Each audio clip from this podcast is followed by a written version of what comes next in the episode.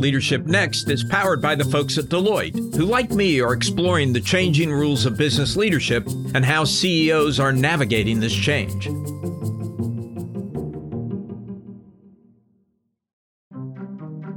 Welcome to Leadership Next, the podcast about the changing rules of business leadership. I'm Alan Murray. And I'm Michal Lev-Ram.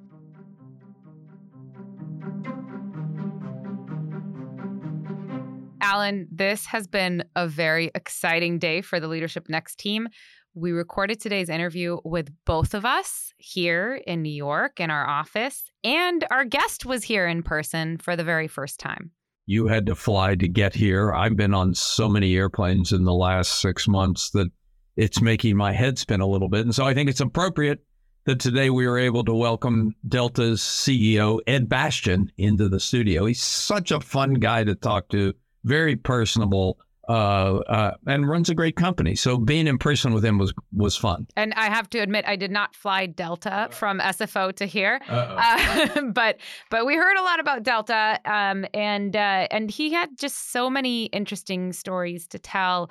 He took over as CEO of Delta in 2016, um, but he's been at the company for a very long time. Spent 25 years there. Actually, left and and came back at some point. And that means he's been with the company through some incredibly challenging times um, in the airline industry and in the world. And that includes 9 11, of course, the pandemic, um, Delta's bankruptcy declaration in 2007, a lot of stuff. It was interesting to hear him talk about all of those. Uh, and he also talked about the thing I really wanted to hear him talk about. He's been in some pretty controversial showdowns with the Georgia state legislature, uh, both because of an action he took to rescind a discount program for members of the National Rifle Association, and because of uh, uh, strong comments he made uh, around that uh, voting bill that was passed by Republicans in the Georgia legislature after the last presidential election. So I was eager to talk to him about how he felt about being labeled as a woke CEO and why he did what he did and whether he would continue to do it.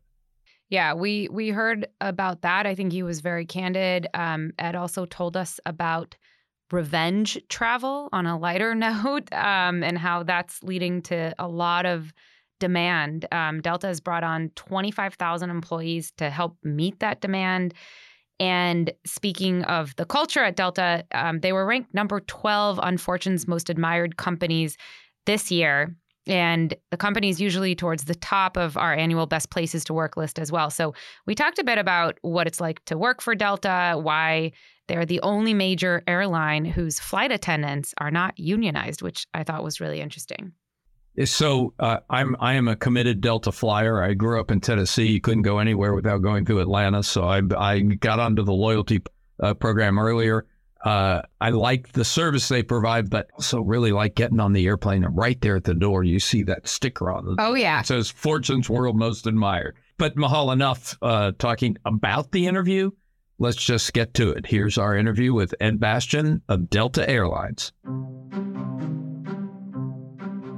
Ed Bastian of Delta, thanks for being with us. I have spent a lot of time on Delta airplanes and in Delta Sky Clubs over the last few months, and I don't seem to be alone. There is a lot going on out there. Can you tell us what it looks like from where you sit? Well, first of all, thanks for having me, Alan. It's good to good to be with you guys the demand is really, really strong. Uh, this is people talk about revenge travel or pent up uh, travel. This is beyond anything that people can can classify as as truly pent up, uh, because we went through several years of people not being able to get back out and travel and experience and see loved ones, see their business colleagues, you know, adventures, you know, all the reasons we travel. And people had a lot of time over the three years. We've quantified the gap between what the inherent demand for travel, U.S. travel was over the last three years that couldn't be met based on any kind of historical pattern. That gap is $300 billion. Wow. That's with a B, billion. Wow. And we seem to be trying to spend it all in three months here. I mean, it's crazy out there. And I'm sure we'll talk about the economy and consumer and everything we're seeing. But we're seeing demand that we've never seen before, and there's no end in sight. We've had the 20 largest cash sales days in our history all occur this year. Hmm. So in that sense, I guess it's not just a, you know the long-awaited COVID recovery. How do you look at forecasting in this new reality? Because it's not really back to normal. Like we never had revenge travel before; it wasn't a term. Yeah, well, first of all, the consumer behaviors have changed a lot too, because people are also booking further out.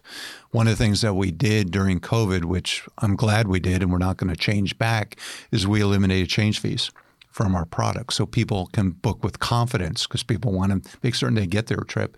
A lot of people remember what it was like last summer when everyone started to travel again, how hard it was, and people just wanted to go. It seemed like the world wanted to travel all at the same time, and it didn't matter where they went or what they paid. They just wanted to be out. And we struggled as an industry because we, we had a lot of new people that we are training and bringing back up again.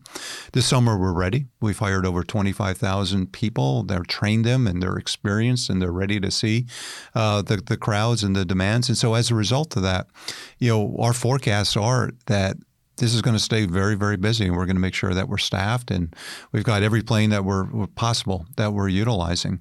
Uh, there's also a lot of constraints around the industry. You know, the aircraft manufacturers aren't producing as many aircraft on time. The engine makers are having challenges delivering uh, the, the the engines that we need or the repairs that are needed. Supply chain you know challenges, staffing challenges still exist in some parts of the industry. So, you know, the, there there's more balance between the the supply than ever in terms of what you can put out with with strong demand, which is which is yielding some some good results for our industry. I, I, fly Delta a lot. I, I, don't get hit with fees the way I do on some other airlines. You know, if you if you want if you actually want a seat, you have to pay extra for it. Other airlines are clearly using that to make money. How do you make money? We were going to take it off before COVID hit, but when COVID hit, it was the perfect time to take it off because one of the deterrents to travel during COVID was you weren't quite sure what conditions you were going to find, if, the, if, if you were going to be sick, if if the city wasn't going to be open, if you could even go to the location you were planning to go to. So we wanted people to be able to book, and if something had to happen and change, we could we would change and make it easy. The other thing that's happened, uh, Alan, during this period We've invested a lot in our app and the technology and the self service capability, and so customers can also control their own experience when they have to make a change, when they have to get a refund, when they have to look for some better alternative. We always tell people we want the app to feel like it's the, their own red coat, the famous Delta red coat, in their pocket, ready there to serve them. Uh, Michal and I were having the same conversation with the CEO of Marriott recently. I mean, as as people who work in an industry that got disintermediated by the big tech platforms. You know, media went to Google and Facebook, and and we became dependent on them for our audiences. What you've done and what Marriott uh, has done is really impressive. You go back ten years ago.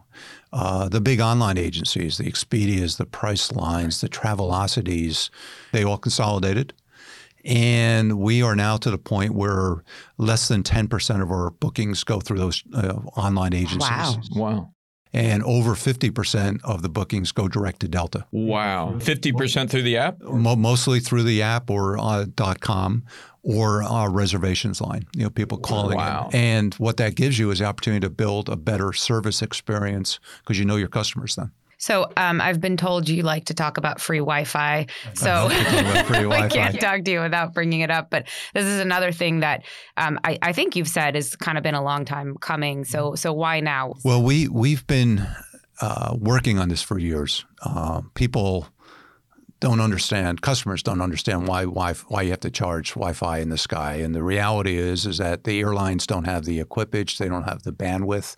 The reality is you're hurtling at 500 miles an hour versus sitting here in a, a conference room or a living room and, and getting getting good reception. Uh, because people want to be connected. And that's the only place in the world that you're not connected is in the sky. And so we invested billions of dollars, including during COVID.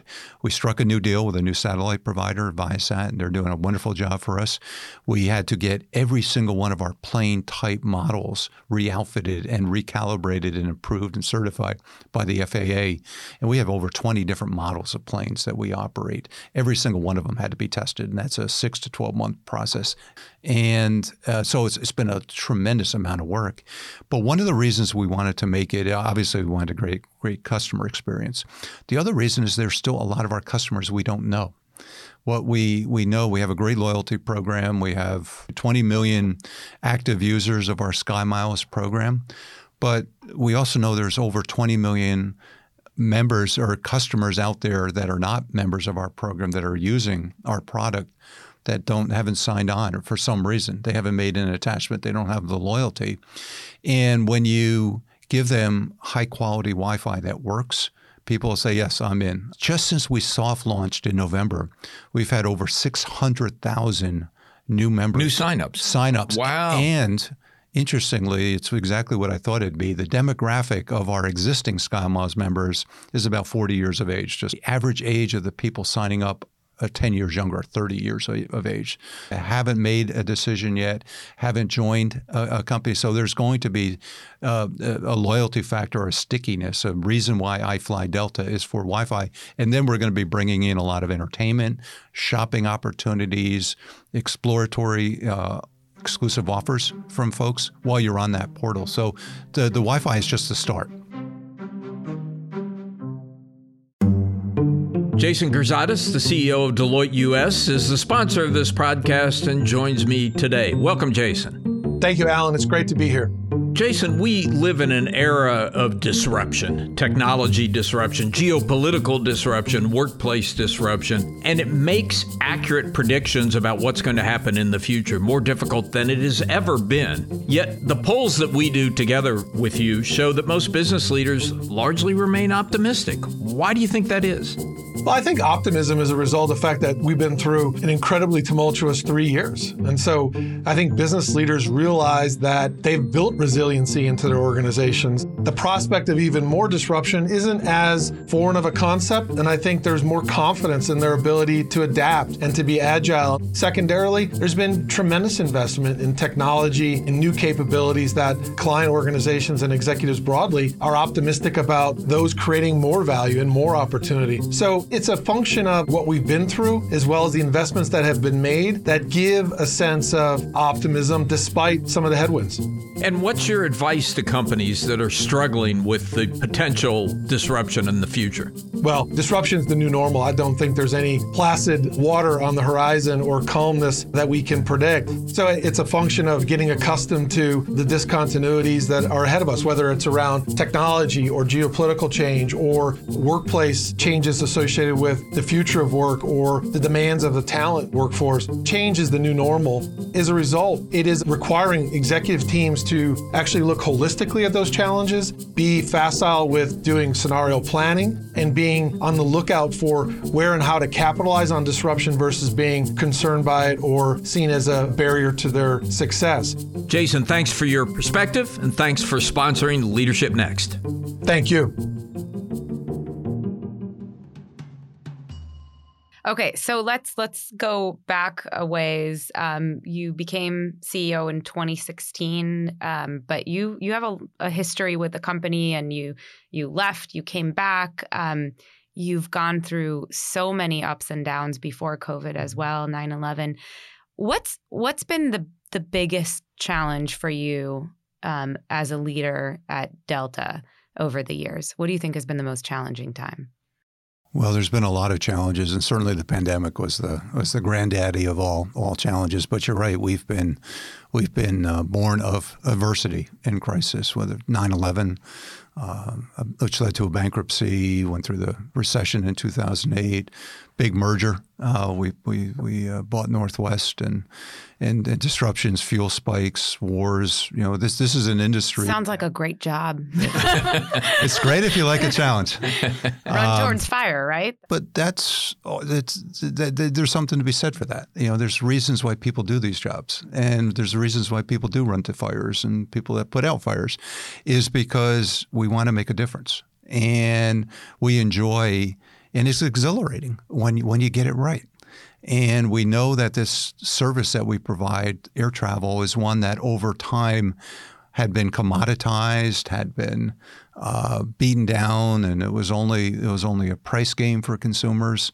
And we said we wanted to do it differently. We wanted it to be something where people chose us because we're the best, not just because we're the we're the, they're the most the most affordable, and we've accomplished that. And that was probably the most difficult thing of the of the pandemic, and we'd gotten to the top of our our industry, not just in the U.S. but a global scale, the largest, most profitable, most highest performing, and then COVID cut our legs out, and we were all back to zero all all of a sudden, and I'd say that was probably the most difficult time.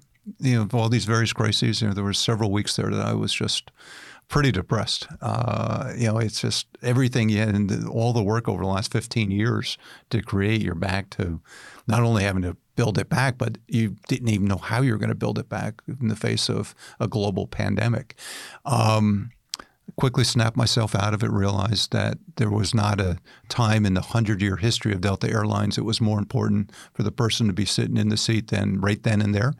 And I realized it wasn't a burden, it was a, it was a blessing, it was a privilege to lead. It was an honor to have that, that choice and take 100,000 people through the journey of their, of their lifetime. And um, every single day I remind myself what an honor it is, what, a, what an opportunity.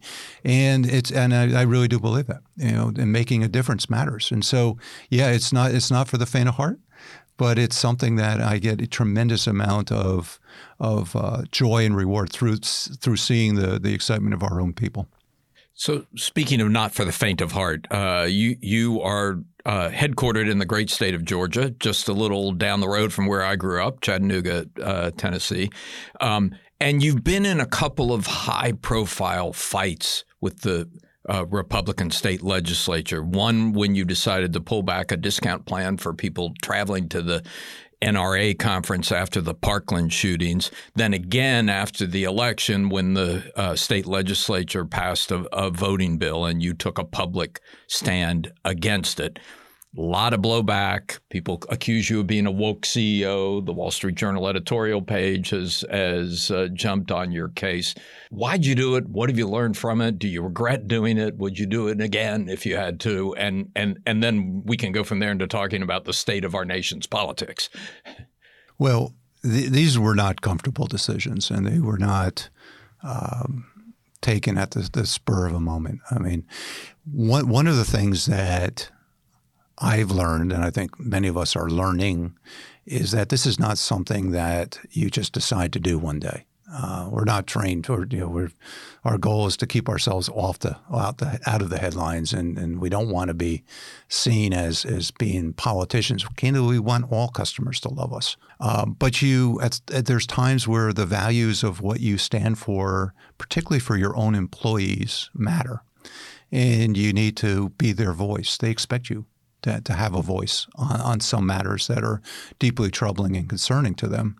And what I've learned, Alan, is that you don't if if you're always clear about who you are, what values you represent, what your company stands for, when those times come, you almost feel it's it's appropriate to to speak up at, in the right way, and and um, no, I don't. I don't regret it. What I did was it fun? No, it was awful. Uh, an awful experience.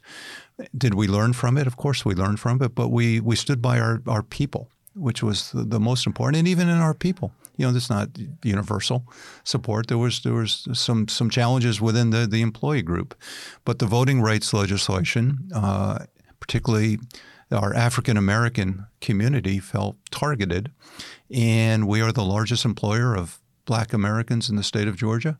Mm-hmm. And there was a huge call to, to, to let them know that you know their their voices were being heard and we were going to try to make make something of that. But the pandemic may have been a passing problem. This is not. It's growing. You have a today. I think we're going to have an announcement from a, a candidate for president who is going to make woke corporations a centerpiece, if not the centerpiece of his campaign. Uh, you have attorneys generals in numerous states around the country. Uh, uh, all trying to pull companies into the political fray, make it impossible for you to stay out by exploiting these kinds of opportunities. What should we do about that? What are you going to do about that? I mean, you, you can't spend your time fighting political battles. And and I don't and I don't. And um, and I'm not a politician, and I'm not looking to make political statements. I'm looking to run the best airline I can, and be a voice for our people. You know, when it matters. Um, I think the litmus test on all these, as we look back, is when when uh, a CEO or a corporate official speaks, are people surprised of the, of the stance they took? Because that's when the real problems come when people are surprised and it, it catches attention. And if you're always talking about what you're for as compared to what you're against, and when something that's clearly against what you have told people time and time and time what you're for, then it's it's more you know, it's it's not it's never easy, but at least people can understand the perspective that you're lending. But when people come out and and make a stance or they flip flop on a stance or they people have a hard time drawing the relationship between why they took that stance and who they are and what values they represent, that's when you get yourself into problems. It's uh, really interesting because I'm sure you're closely watching what's going on with Disney, um, uh, right next door to you guys, and um, that that litmus test that you're talking about is a is a really interesting lens. Um, but but it does seem like just in, as we're seeing with with Disney, um, it is so hard to stay out of the conversation because there are just such high stakes now, and there's a business case here. Um, do you feel like it's gotten harder to stay out of the dialogue? I don't. I don't think so. Um, you know, you've got to be very careful before you get into the dialogue. You know, just don't throw your throw your hat in the ring, so to speak. And I, you know, I, I think this. I, you know, there's something, and you you guys have reported on in the past about trust, um, and how corporate leaders are seen with a higher level of trust than ever before and um, and as a result, your customers, your your employees, you know, the the credibility because you know you're seen as being somewhat objective about certain matters as compared to pol- politicians who have a, a partisan view. Um, you know, we got to we got to we got to be careful that we protect that trust, uh, not at the risk of always you know kind of being a being a, a voice of of, of, of, of divisiveness or, or, difference, but being a positive voice of what we what we are for. And I keep telling people that if if we are positive and we're constructive and we're trying to make a difference and trying to be as, as strong with Republicans as Democrats, we want, we want everybody to be flying on Delta, and they all do fly in Delta. We'll be okay. I used to read a lot of books on airplanes. Yeah, those in the good old days. Another issue that you have made central to Delta's mission is sustainability, and that's a hard one for an airlines. I mean, we're we're, not going to be flying electric planes anytime soon, right? So, so what do you think the path forward is? Uh, I mean, uh, for a while, you and other airlines were buying offsets, but some people criticize the offsets. Are they real? Does that really solve the problem? What do you think the path forward is for Delta on sustainability? Oh, it's a tough path, and you know, we're in an industry that's that's labeled as hard to decarbonize because jet fuel is 95% of our footprint that we create, and there is not an alternative at scale or any kind of affordability to uh, with biofuels or sustainable aviation product in in even in the medium term. Um, so as a result, you have to do everything. You know, it's it's the new engines. You know, we're taking uh, about 50 new airplanes this year, all of which are anywhere between 20 to 30 percent more fuel efficient than the planes we retired. People don't appreciate. We we retired at Delta over 200 old, old airplanes during the pandemic. Today, the cost to fly you like for like uh, in terms of fuel efficiency as a consumer, six percent more fuel efficient every single consumer every single day on Delta than just in 2019 a, quick question about that. When you retire them, somebody else buys them, right? I, uh, you know, they fly them on Breeze no, we, we, or we, Spirit we, or we no? Tend, no, no, no, no, no, no, no. We tend to we tend to we tend to retire, stay with them right to the very end. And yes, so you're seriously retiring them from use. Yeah, we own these planes. We will not let another airline take them. So they're they're they're they're more valuable. Dead, they're more valuable dead than alive. Yeah, the, for the parts for the parts. Uh-huh. Um, so think about 6% more fuel efficient every and we have 200 million customers a year that's a that's a significant step and every year we're getting 1 to 2 points better as as we move forward. So that's a big a big statement. Um, it was great in the Inflation Reduction Act that we finally have federal support and incentive to invest in sustainable aviation development in terms of fuels. And you know the big problem. I, I talked to all the energy producers; they're good friends, and they would love to invest and develop um, you know opportunity for us to have a more sustainable product. They just don't know how the airlines are going to be there for them if they put the billions of dollars in to buy it because we can't afford it. the prices there. So this is a place where government does make a difference. Uh, it's it's the work on the taxiways. You, when you look outside the window of a plane at a tarmac, you see lots of activity, tugs and cars. And at Delta, our goal is by the end of 2025 to be 50% electric of everything that's on the ground and 100% electrified by 2030 uh, on the ground. It's elimination of plastics aboard our, our uh, in cabin experience or in our airports and our clubs. And so it's a sum of everything that we're working on long term. I think sustainable aviation fuel has has real real opportunity, particularly in the states where you can have the uh, access to the resources. One of the problems with uh, biofuels is that they don't transit. You, you, can't put it in a pipeline; it's not going anywhere. So you have to develop it close to where your home market use is. So in Michigan, in Minnesota, in Georgia, we have great states that are very interested in developing these resources and these tools, and they're providing their own state incentives on top of some federal incentives. So this is going to take everyone coming together to create a better future for us all. You think the long term solution is more likely to be biofuels than to be some sort of a hydrogen based fuel? Um, yes, yes. I mean, over time, Will there be hydro- hydrogen enter the equation? Yes, but you're probably talking you know minimum 25 years or more wow.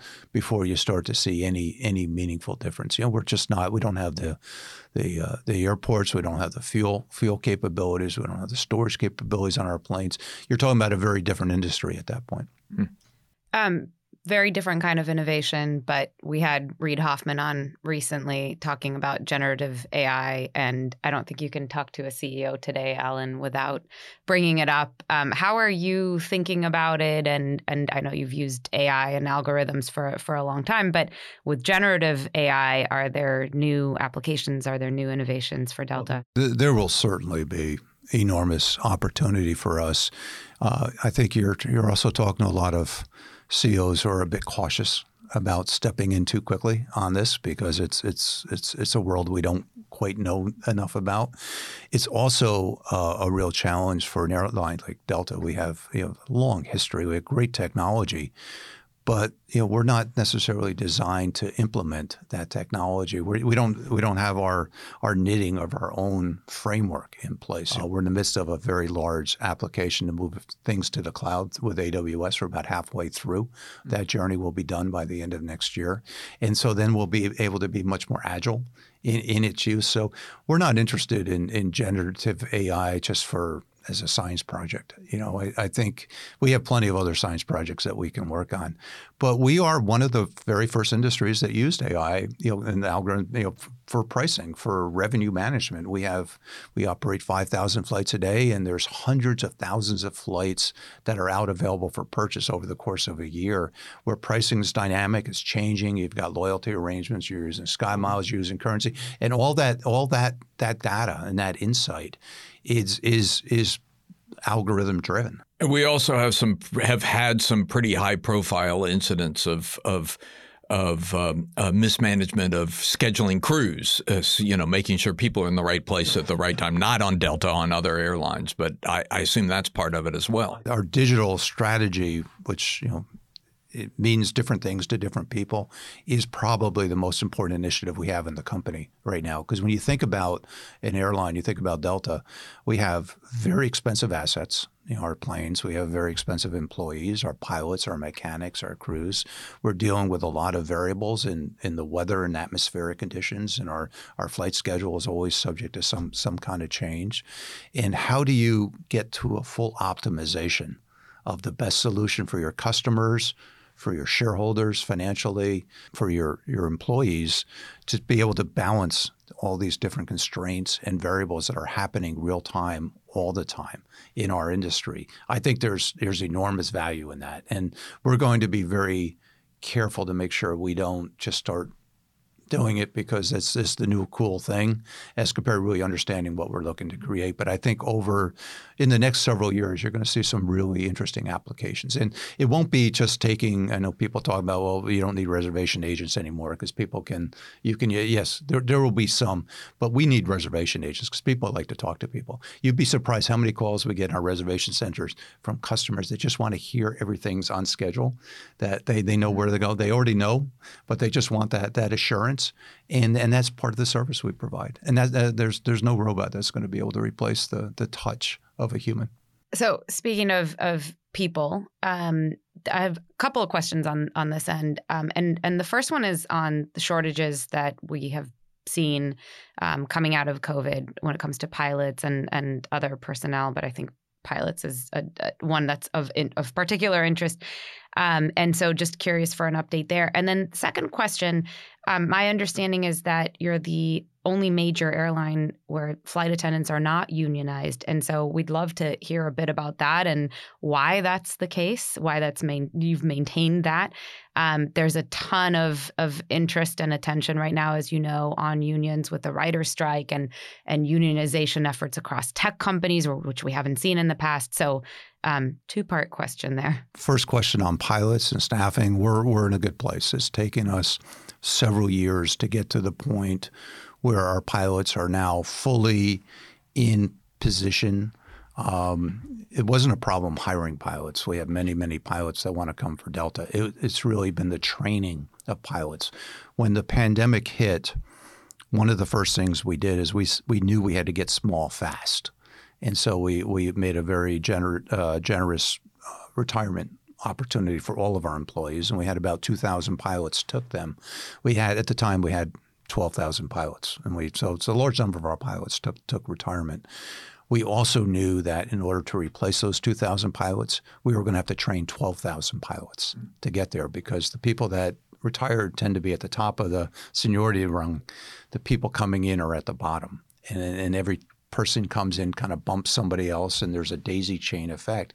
So we knew it was going to take us three years to get to our full capability. So it wasn't. It was, and it's because of there. There's a limited amount of training devices, and simulators are very expensive, and the schoolhouses are are you know brick buildings with you know, you, there's only so much you can do. You can't train pilots, you know, sitting on a on a computer. They got to be experiencing with an instructor.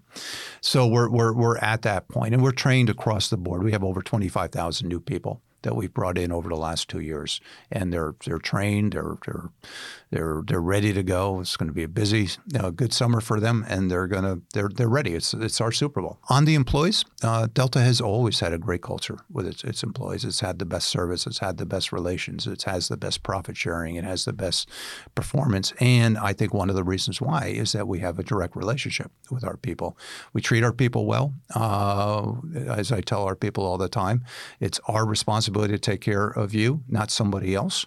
And the better job we do, the better job that you're going to be able to perform you know, for your customers. And it's an employee first culture. And we're the only airline in our industry that that is, you know, largely non-union. We have our pilots unionized, but that's about it. Everybody else, including ground staff and mechanics, everybody is, is non-union. And they've they've they've delivered the best performance. They've gotten the best pay. They've gotten the best rewards. And my goal is to obsess on um, taking the very best care of them.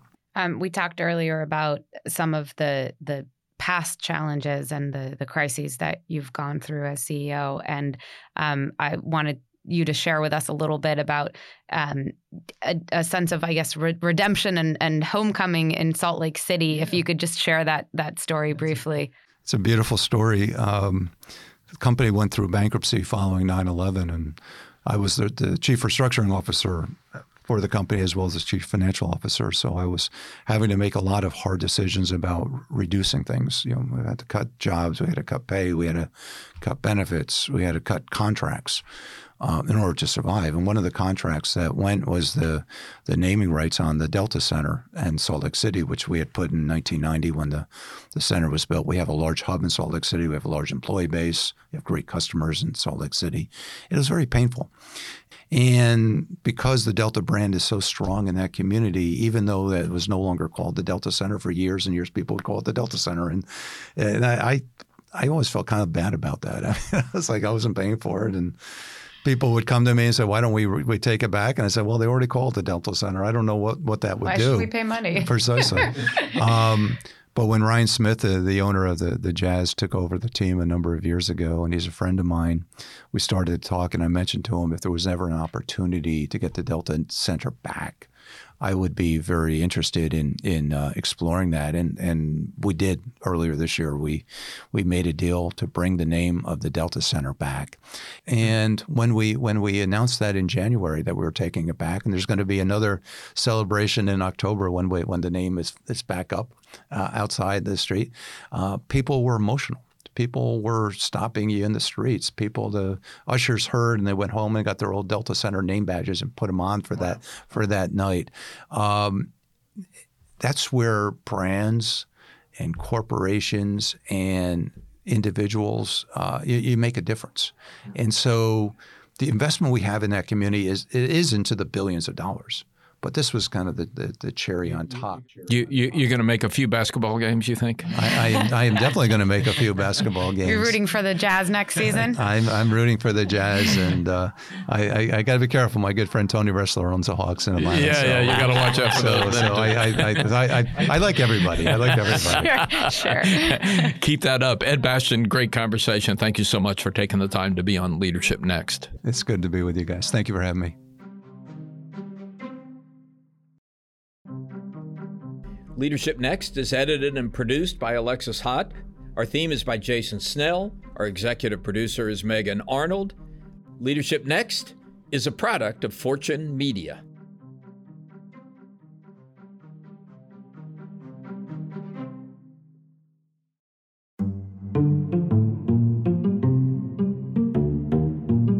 Leadership Next episodes are produced by Fortune's editorial team. The views and opinions expressed by podcast speakers and guests are solely their own and do not reflect the opinions of Deloitte or its personnel.